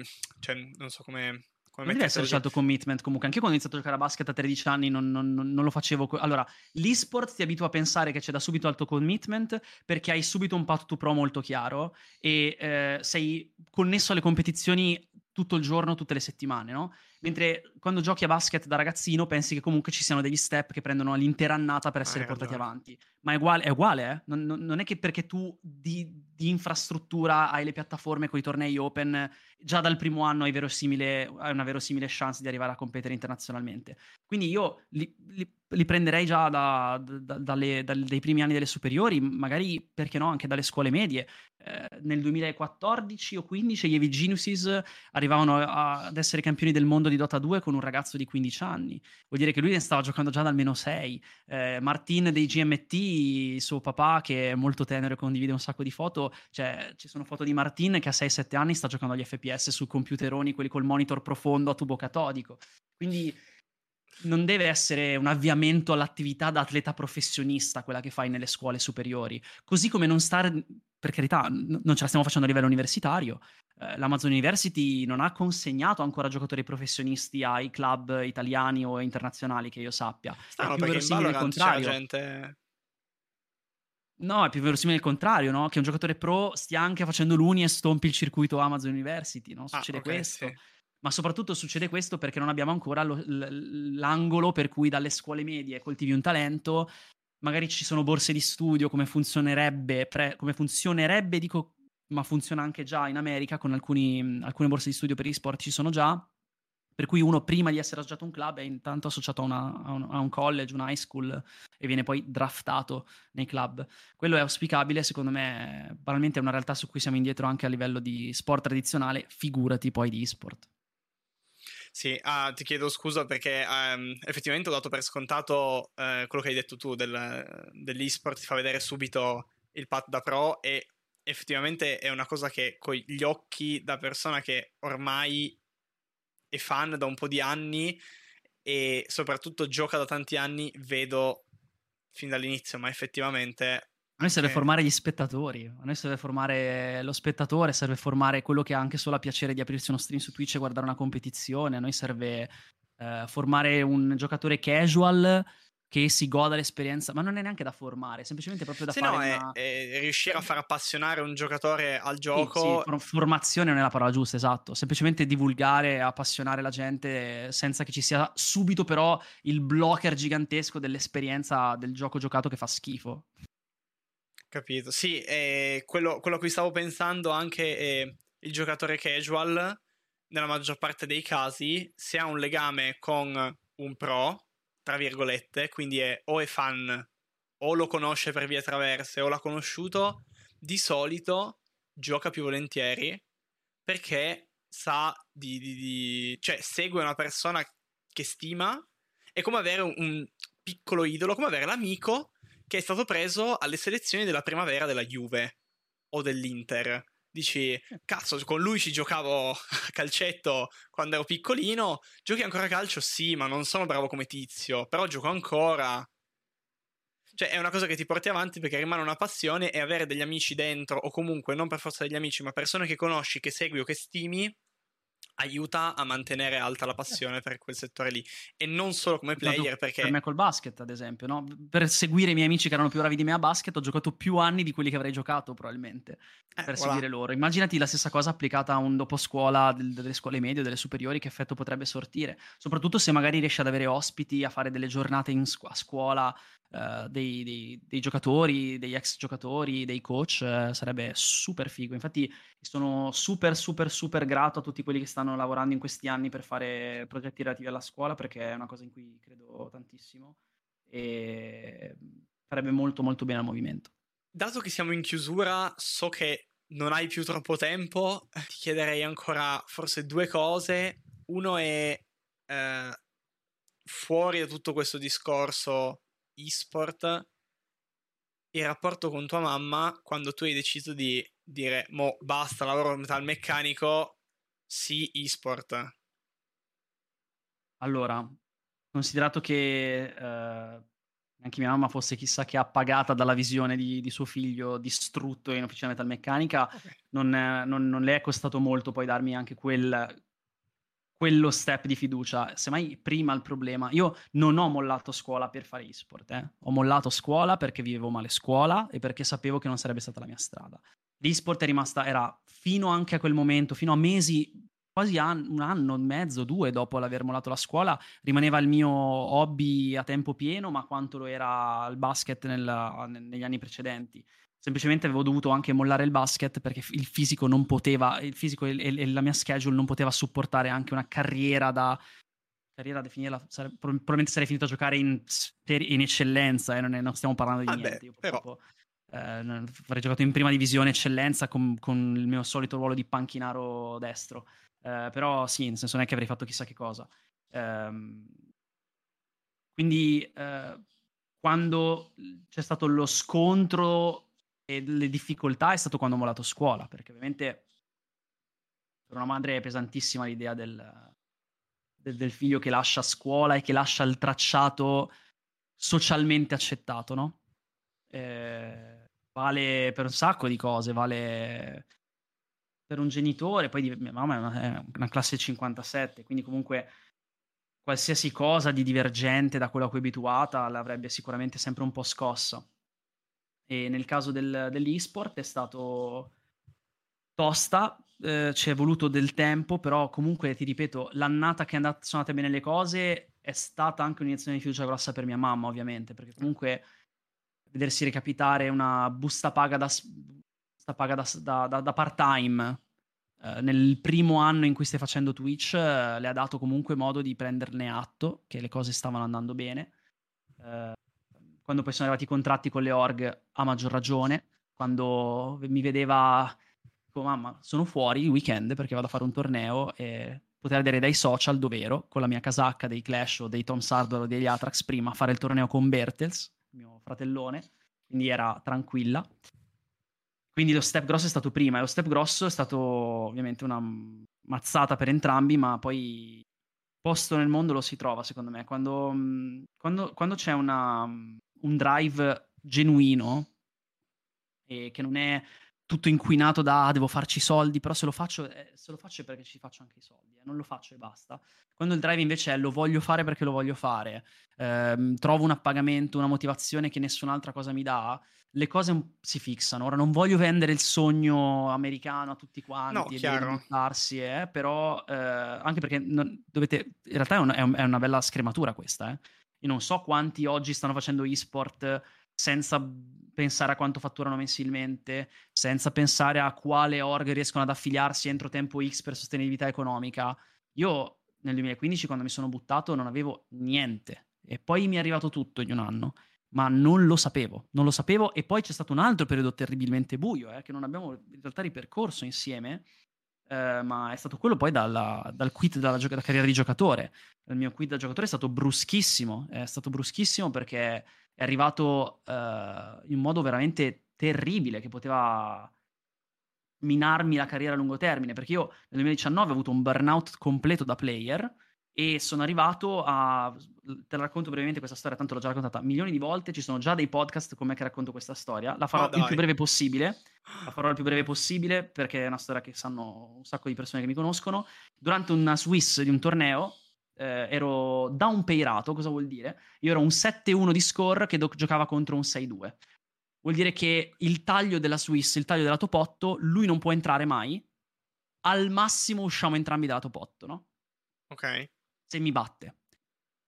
Nei giochi di carte, dove fare questo tipo di policing e far rispettare il regolamento è un'utopia, perché tu non puoi, anche nel Magic, io ho giocato molto anche a Magic, sia da tavolo che in digitale, è il segreto di Pulcinella che i player si mettono d'accordo. Cioè, non puoi per regolamento far sì che l'outcome della partita sia deciso in modo diverso da una partita di Magic, quindi non è che puoi fare un coin flip col tuo avversario per decidere chi vince, ma l'arbitro non può mind controllarti e farti fare le giocate ottimali ogni volta. Quindi tu potresti banalmente decidere che non la giochi quella terra lì, non lo sviluppi il tuo board, non voglio vincerlo sto game, è controindicativo, preferisco mille volte avere la possibilità di tagliare corto qua, mandare avanti il mio avversario che poi ha chance di giocarci, magari anche a livello etico non te la senti di uccidere il tuo oppo e tenerlo fuori dalla top 8, cioè magari proprio non te la senti, non lo vuoi fare di batterlo perché le carte sono uscite dritte e lo vorresti battere, no?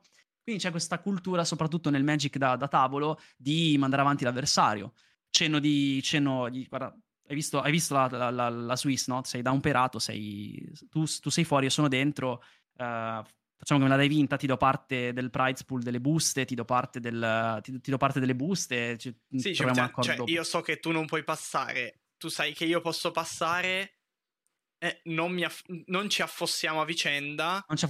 Poi, ovviamente, ora, erano 4 anni fa che mi è successo, il media adesso la vivrebbe con molta più serenità, che probabilmente avrebbe giocato in men che non si dica, solo che lì erano 12 ore di torneo che ero in e mi sono incaponito che stoppo me la dovevo dare la win, no? Quindi l'ho tenuto lì finché lui ha chiamato gli admin, e questa è stata una roba che mi ha completamente fatto capire che non c'ero più con la testa, perché non l'avrei fatta un mese prima quella roba lì, non l'avrei fatta un mese dopo, ma in quel periodo ero talmente affamato di win che non ci vedevo più e dovevo a tutti i costi fare quel top cut, andare a prendermi lo slot per Las Vegas, erano troppi mesi che non vincevo niente, dovevo vincere. Quindi quella è stata la cosa che mi ha fatto capire che come player avevo finito e che ero completamente in burnout, ero troppo lontano dal mindset sano, disilluso che un campione deve avere, che un giocatore deve avere, no? Di buttarsi a giocare e affrontare la sfida di petto e godersi la sfida, non godersi l'outcome della sfida. E lì ero andato completamente invece. Se l'outcome non arrivava, non mi godevo la sfida, non mi godevo il viaggio, non mi godevo le qualifiche, non mi godevo il gioco giocato, non mi godevo più niente. E però poi è arrivato il mio posto. Comunque, vedi, anche lì, cioè, per quanto io fossi già dentro al posto in cui volevo essere, il ruolo in cui c'ero dentro non andava bene, perché non dovevo fare il player. Sì. Mi è molto chiaro che non dovevo fare il player adesso, no?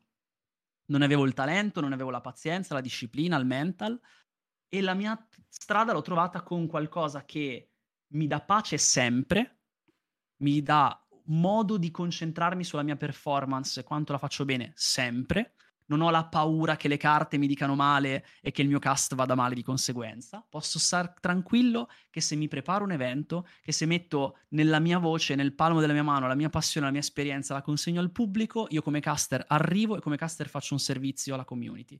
Questa è la vocazione finale che ho trovato nel 2019, quando poi ho iniziato a fare dei cast, dei circuiti di card games, Arston, Legends of Runeterra prima, un po' di TFT, che è un gioco molto vicino a quello che comunque ho fatto, sono strategici a turni fondamentalmente, fino a poi nel 2021 la possibilità di castare LCK per PG Esports, uno step dopo ancora quest'anno di fare Valorant. In realtà anche nel 2020 avevo castato un po' di Valorant, quindi comunque a continuare a pensare se sei nel posto giusto e se ti interessa quello che stai facendo, non si fa un errore, ma non deve essere il motore di non deve essere il tuo motore principale, deve essere semmai appunto un aggiustamento della vela, un po' un aggiustamento dei gradi del timone, non deve essere la tua forza trainante, il ruolo che occupi, la professione, il guadagno, no, devi sentirti a tuo agio nel settore di appartenenza. Prima di tutto devi essere sulla barca e sentire il vento che gonfia le vele, poi gli aggiustamenti li fai in corsa. E io quindi quando ho mollato quella roba lì e mia mamma non sapeva che fine avrei fatto, non lo sapeva nessuno dei due,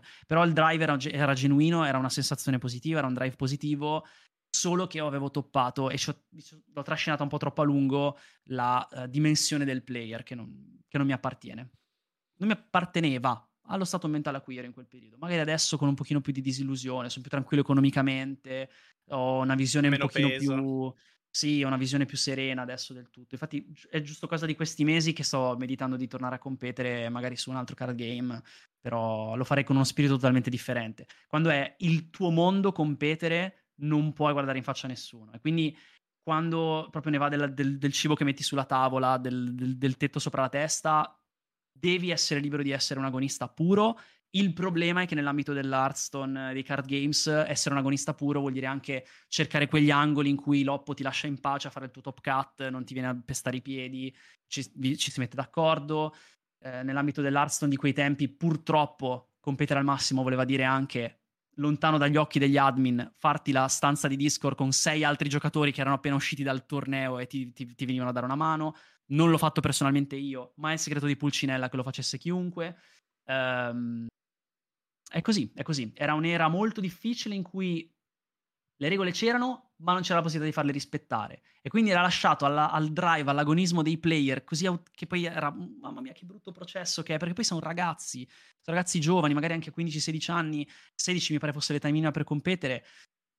Cosa vuoi che succeda a non poter far rispettare le regole di un gioco che vorrebbe avere una struttura eSport tutta elaborata, tutta ben fatta, ma poi alla fine loro si devono scannare, no? Perché ci sono così pochi posti per rimanere dentro e rimanere sostenibile economicamente che non puoi lasciarlo all'etica, cioè, poi insomma è pesante davvero. Tantissimi player che conosco, me incluso, ne sono usciti con una salute mentale decisamente in pezzi dagli anni di Hearthstone. Quindi guarda, il riferimento che facevo rispetto all'inizio, no? Che ti avevo messo in guardia sul fatto che non fosse stato poi un bene che tutto fosse arrivato così in fretta, è proprio perché il fatto che tutto sia andato così bene nel primo anno mi ha fatto fare probabilmente 2 anni inutili, 2 anni trascinati, sofferenti, pur vestendo la casacca Clash, pur essendo uno dei giocatori più, di conseguenza, in vista del panorama italiano.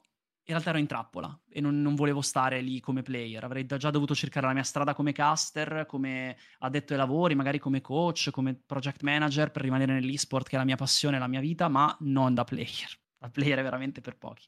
Beh, però la parte di agonismo che dicevi, sì, per Arston, però cioè il fatto che sia stato l'agonismo a rovinare, più che rovinare, a metterti in una posizione dove non stavi bene, C'è un altro grosso caso italiano in cui si è visto tanto, che è Power ai tempi della competizione di Fortnite, quando competeva a tornei su tornei con i Fnatic a rotta guardi di collo. Non sono mai stato un Fortnite guy, però guardichiavo Power perché lo è arrivato a un certo punto dove lui aveva detto adesso basta, io non ce la faccio più. Era distrutto, ma si vedeva anche in stream, non riusciva più a essere genuino come lo è di nuovo adesso. Cioè, adesso si vede che ha ripreso in mano le passioni, prende, va in giro, fa cose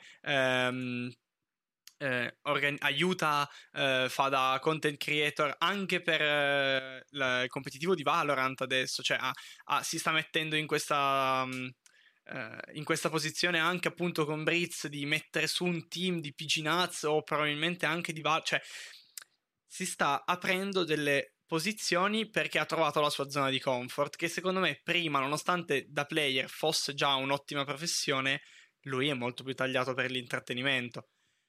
Tiene il palco meglio di un sacco di altre persone, grazie anche all'esperienza negli anni che ha. Ha fatto un gran lavoro anche alla finale LAN, lui, di tenere il palco, ha fatto degli show fuori onda meravigliosi. Non so poi cosa si sia visto in stream perché ero lì a castare, però è stato molto bello.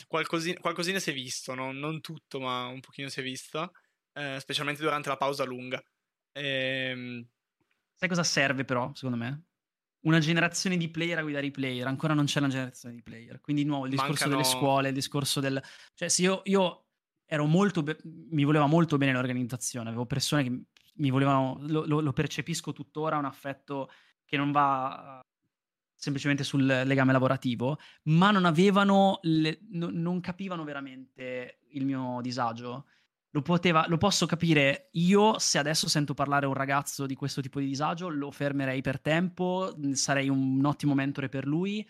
Non potevano esserlo per me i miei mentori di quel tempo, perché non si era ancora avuta l'esperienza di questi competitivi così tossici, autogestiti, dove c'è pochissima opera di policing fatto bene, i ruling ci sono, ma è una gara a chi li rispetta di meno. Poi certo, ci sarà sempre la storia del Kobe Bryant di turno, tu non so se sai questa storia, non so se sei appassionato di che sport tradizionali, ma Kobe si leggeva il manuale delle regole per capire le route che dovevano correre gli arbitri, per capire le zone di campo in cui poter fare fallo liberamente. Questa roba è sport e a me piace da morire questo tipo di storie, ma ovviamente deve essere un braccio di ferro alla pari, cioè gli arbitri devono avere i mezzi per far esercitare le regole, i player devono sapere queste regole. Quando è tutto fumoso per i player e per gli arbitri, cosa vuoi che accada se non che tutti ci si senta nel Far West, dove devi solo farla franca e nessuno tanto ti viene a dare una pacca sulla scuola. Sì, nessuno ti viene a premiare poi perché hai rispettato le regole per anni, no? Nessuno sa che hai rispettato le regole per anni e vinci un premio per fair play. Non c'è nessun tipo di riconoscimento per quello, no? In compenso c'è tutto da vincere se vai avanti nel turno di Swiss, se vai a fare un taglio top 8, no? E quello era un clima terribile, terribile, terribile. Infatti tutta la mia visione dello sport e dell'esport tradizionale che seguo adesso purtroppo ormai è tarata secondo queste lenti. E figurati che addirittura proprio gli e-sport e l'e-sport tradizionali che seguo più volentieri sono anche quelli che di per contro hanno un ruling molto più pragmatico e comprensibile. Mi ha proprio completamente traviato la visione dello sport. Non me l'ha rovinato. Amo solo vedere che ci sono un game design e un ruling che sono coerenti. Quindi, ad esempio, LoL e Valorant non può succedere niente, no? Card game, se mi vengono a dire tizio ha vinto un qualifier da 512 persone, la mia testa pensa subito, ok, appena un suo buddy è uscito dalla Swiss l'ha chiamato in Discord, hanno giocato insieme, ha appena avuto notizia del mazzo che giocava al tizio dopo, è saltato il discorso che giocavano a liste al buio. Tutta sta robaccia che nel card game purtroppo è normale, mi ha completamente rovinato. Perché è strategia e quindi allo stesso tempo networking, sì, strategia, passaparola, i tornei di giochi di carte sono pieni di sta roba orribile. Sappiatelo, ve lo dice uno che ci ha fatto competizioni per 8 anni, cioè l'ha vissuta malissimo. Viverla bene è possibile, io sono grande fan di Gera, per esempio, che l'ha vissuta bene per tutta la sua carriera, Leta finché l'ha vissuta bene, Leta è stato un gran master italiano di Arston, poi è probabilmente avuto un po' di burnout. Sono stati un sacco di esempi virtuosi, ma la maggior parte delle persone scoppia di fronte a ste robe ed è solo che ragionevole. Beh, è un ambiente che non conoscevo e in realtà io non sapevo arrivarsi ai giochi di carte, quindi tutta questa intervista mi ha fatto scoprire un sacco di cose e ti ringrazio. Direi che è il momento dell'ultima domanda, della domanda che ha il nome del podcast all'interno, o meglio, quella che va fatta a ogni ospite e che amo fare a ogni ospite perché ognuno mi ha risposto una cosa diversa. Che è: cos'è per te l'e-sport, ma non solo a livello lavorativo, ma anche a livello personale, di sensazione, di quello che ti ha dato, di quello che ti dà, di quello che provi, di quello che tutto. Proprio cos'è per te l'esport? Boh, domanda è quella. Boom. L'esport, allora, per un fervente fan dello sport tradizionale come sono io, l'esport è lo sport più accessibile che ci possa essere e in quanto tale ha una potenzialità di cambiare veramente il volto dell'umanità che la gente sottovaluta e che la gente non ha probabilmente ancora interesse a capire, proprio perché c'è già lo sport. Ma uno dei grossi sogni che ho è un'Olimpiade o comunque una manifestazione in cui non c'è bisogno di una Paralimpiade, per esempio, in cui non c'è bisogno di divisioni di genere o di età, perché l'accessibilità di una disciplina che si gioca con mouse e tastiera è inimitabile. Solo sport quali, non so, il tiro a segno possono eguagliare questo grado di accessibilità, ed è un'esperienza comunitaria al pari dello sport, ancora più accessibile, ancora più trasversale tra diverse culture, diverse età, per esempio, perché potremmo vedere tra 100 anni un mondo in cui ci sono atleti di 60 anni affiancati che giocano con i propri figli. Si parla spesso del se vedremo mai LeBron James giocare con suo figlio. Nell'esport è ancora più probabile che accada. È sport ed è già una gran bella cosa che lo sia, cioè è già una definizione molto molto figa per uno che ama lo sport quanto lo amo io, per uno che veramente si cerca attivamente i rulebook delle discipline olimpiche per capire che cosa sta vedendo, di uno che si è andato a cercare tutti gli sport americani per capire quale fosse l'hype dietro e che ha imparato che il baseball forse non fa il caso mio, ma che il football americano sì, è già tanto. E soprattutto è una macro categoria sconfinata, dove puoi veramente prendere appassionati di cose completamente diverse e farli comunque funzionare sotto lo stesso tetto, far coesistere, far condividere la loro passione, perché card game è eSport, perché FPS è eSport, perché MOBA è eSport, perché alcune sfumature, alcuni modi in cui potresti gestire un MMO ne farebbero un eSport, ed è una roba assurda, cioè è una cupola enorme sotto la quale stare, con così tanta gente diversa e con così tanti obiettivi diversi, che è un'occasione davvero di cambiare il volto della società e far intendere lo sport in maniera molto più ampia. E così, ricapitolando delle risposte che abbiamo avuto fino adesso, per te è l'accessibilità per le persone, per la maggior parte, cioè è sport accessibile, sì. Un grosso punto che mi sta a cuore è che sia la tipologia di sport, la macro categoria di sport è più accessibile.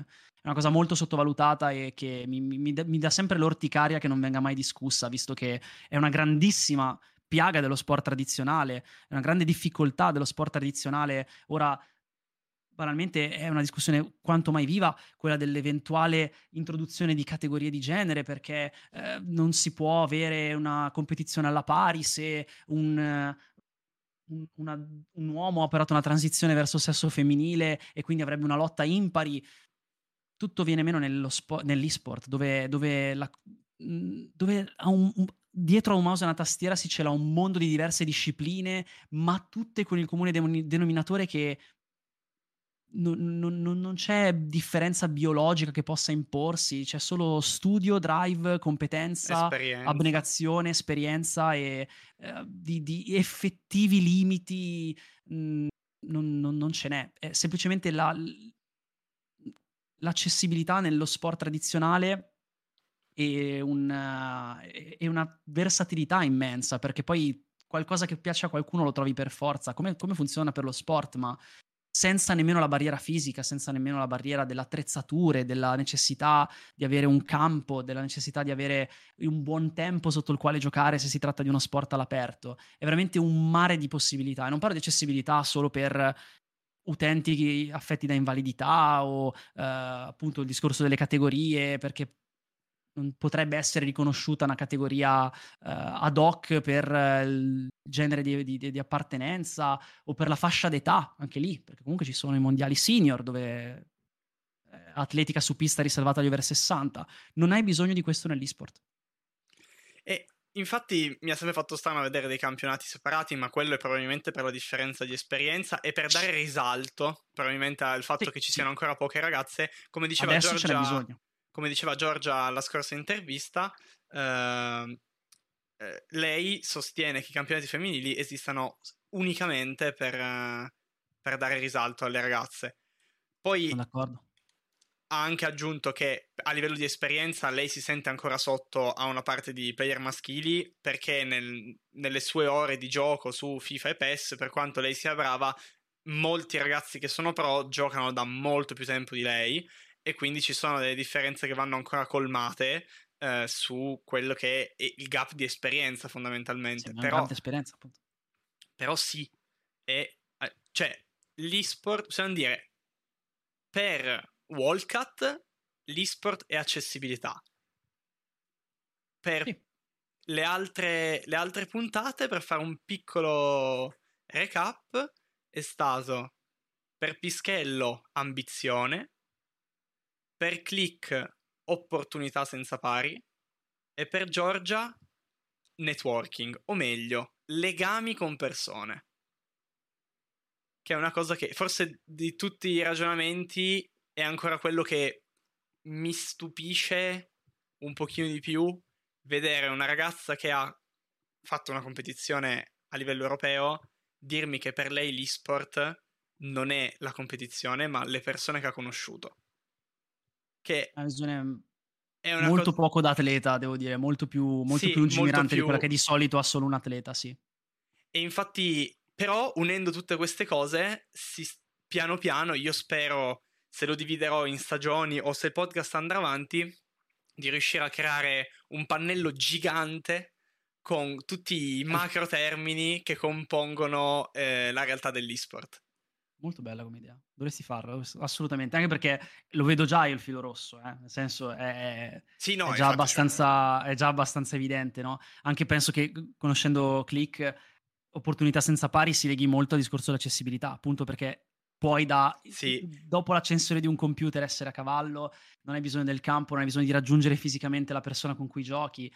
Quante persone hanno imparato quante persone hanno imparato l'inglese a un livello davvero, davvero, davvero molto migliore di quanto la scuola italiana l'abbia saputo fare. Io, non me ne voglia la mia professoressa, che saluto sempre, non so se penso proprio mi segua, però il livello a cui lo puoi praticare e fare tuo attraverso praticare l'esport è incredibile. Poi si arriva davvero a avere un'opportunità di confrontarti con altre culture che pochissime carriere professionali ti danno l'opportunità di avere, francamente. Sì. Io già a 14 anni ero espostissimo a ragazzi dell'est Europa con cui giocavo a Dota, ragazzi del nord Europa con cui giocavo a CSGO, con i card games poi ho viaggiato per tutto il mondo. Già lì però ok, quello era perché ero verticale sulla mia posizione e sono finito col viaggiare, però con l'esport quale ragazzino che gioca a pallacanestro nell'oratorio poi ha l'opportunità di confrontarsi con un ragazzo dell'est Europa e chiedere come vive lui la pallacanestro, come giocano all'aperto con quel freddo che c'è magari, non lo so, in nord Europa, come gioca un ragazzino di Malmo. Solo a livelli alti puoi permetterti di fare una cosa del genere, con l'esport no. Ma perché l'esport ti permette di giocare nello stesso campo a distanza di migliaia di chilometri, che è una roba folle che io amo. Che alimenta l'ambizione, perché vedi già tutta la visione di insieme globale, quindi capisco il commento di Pischello, ti inocula ambizione nelle vene, una cosa del genere, molto più di ogni altra disciplina, perché ti dà il quadro più completo prima nella lifespan della carriera di un giocatore, per esempio di basket o di golf, che ne so. Capisco che sia quindi un'opportunità senza pari, capisco che sia networking perché viene a crearsi molto prima, quindi conoscere persone, è tutto già molto coerente. Direi che lo dovresti fare il cartellone, sì. Mi organizzerò perché fallo proprio con i chiodi e i fili rossi, come sarebbe figo. Sarebbe figo. Devo organizzarmi, chiederò a quell'armadio lì, immola quell'armadio, questo armadio, sai che ci starebbe? Chiodi. Sai che ci starebbe? Magari sì, dai, magari immolo l'armadio. No, non immolare l'armadio. Vabbè, ma però tanto, sì, sarebbe molto bello. Tanto devo ridipingere la stanza, fondamentalmente potrei anche ridipingerla con tutte le parole, però ci possiamo lavorare. Non riteniatemi responsabile per quello che il povero Xalot farà a quell'armadio ai propri muri. No, non patisce mica niente. Tanto, boh, vedremo.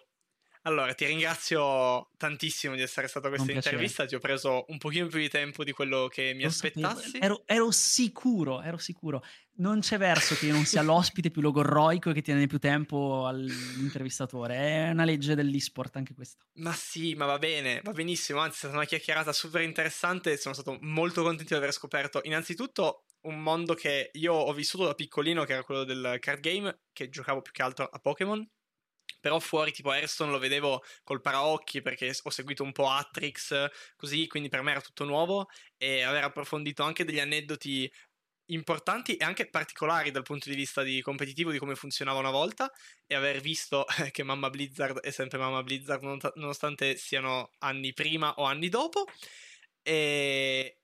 ma soprattutto di aver conosciuto e aver intervistato uno dei caster che preferisco del panorama italiano in questo momento, nel senso che un po' di persone se ne sono andate, mi mettono ovunque, persone... devi accettarmi, no vabbè dai, sono ovunque ormai. Comunque io sostengo che tu e Trurian siate una coppia stupenda nel casting e sono molto contento che si sia consolidata nel tempo questa coppia, che all'inizio veniva un po' smistata su LOL tra Mumboy, Edinois, Trena, Scanren, poi tra le partenze, chi ha smesso, chi ha continuato, chi ha virato la propria carriera.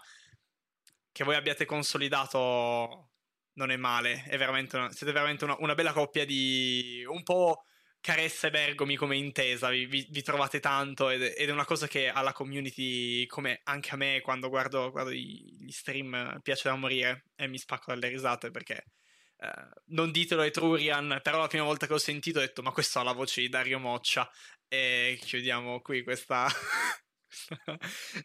chi generica accento toscano proprio però, per sì quello. No esatto, però io ho aperto una stream, ero abituato al podcast inglese, faccio no vabbè Darione che casta Piginazzo e poi si è aperta la cosa, era Trurian, e mi ha fatto dannatamente ridere, e direi che possiamo chiudere qui questa parentesi molto simpatica. E grazie a te di essere venuto al podcast. Questa puntata uscirà domenica 6 agosto dopo la finale del PGNaz. Quindi vedrete il passato di Wolcat dopo la finale. Io la finale si fa in LAN? No, sì. Non posso dire niente ancora. Non puoi dire niente. Se si fa in LAN fammelo sapere, mi muovo, vengo a vederla. E niente, ti ringrazio infinitamente. Ci vediamo alla prossima puntata. Spero vi sia piaciuta la mia questa. Fatemi sapere sia sui social sia magari su Twitter sotto il nome di Xalot cosa ne pensate. I DM sono sempre aperti, quello che volete, io ci sono. Ciao ragazzi.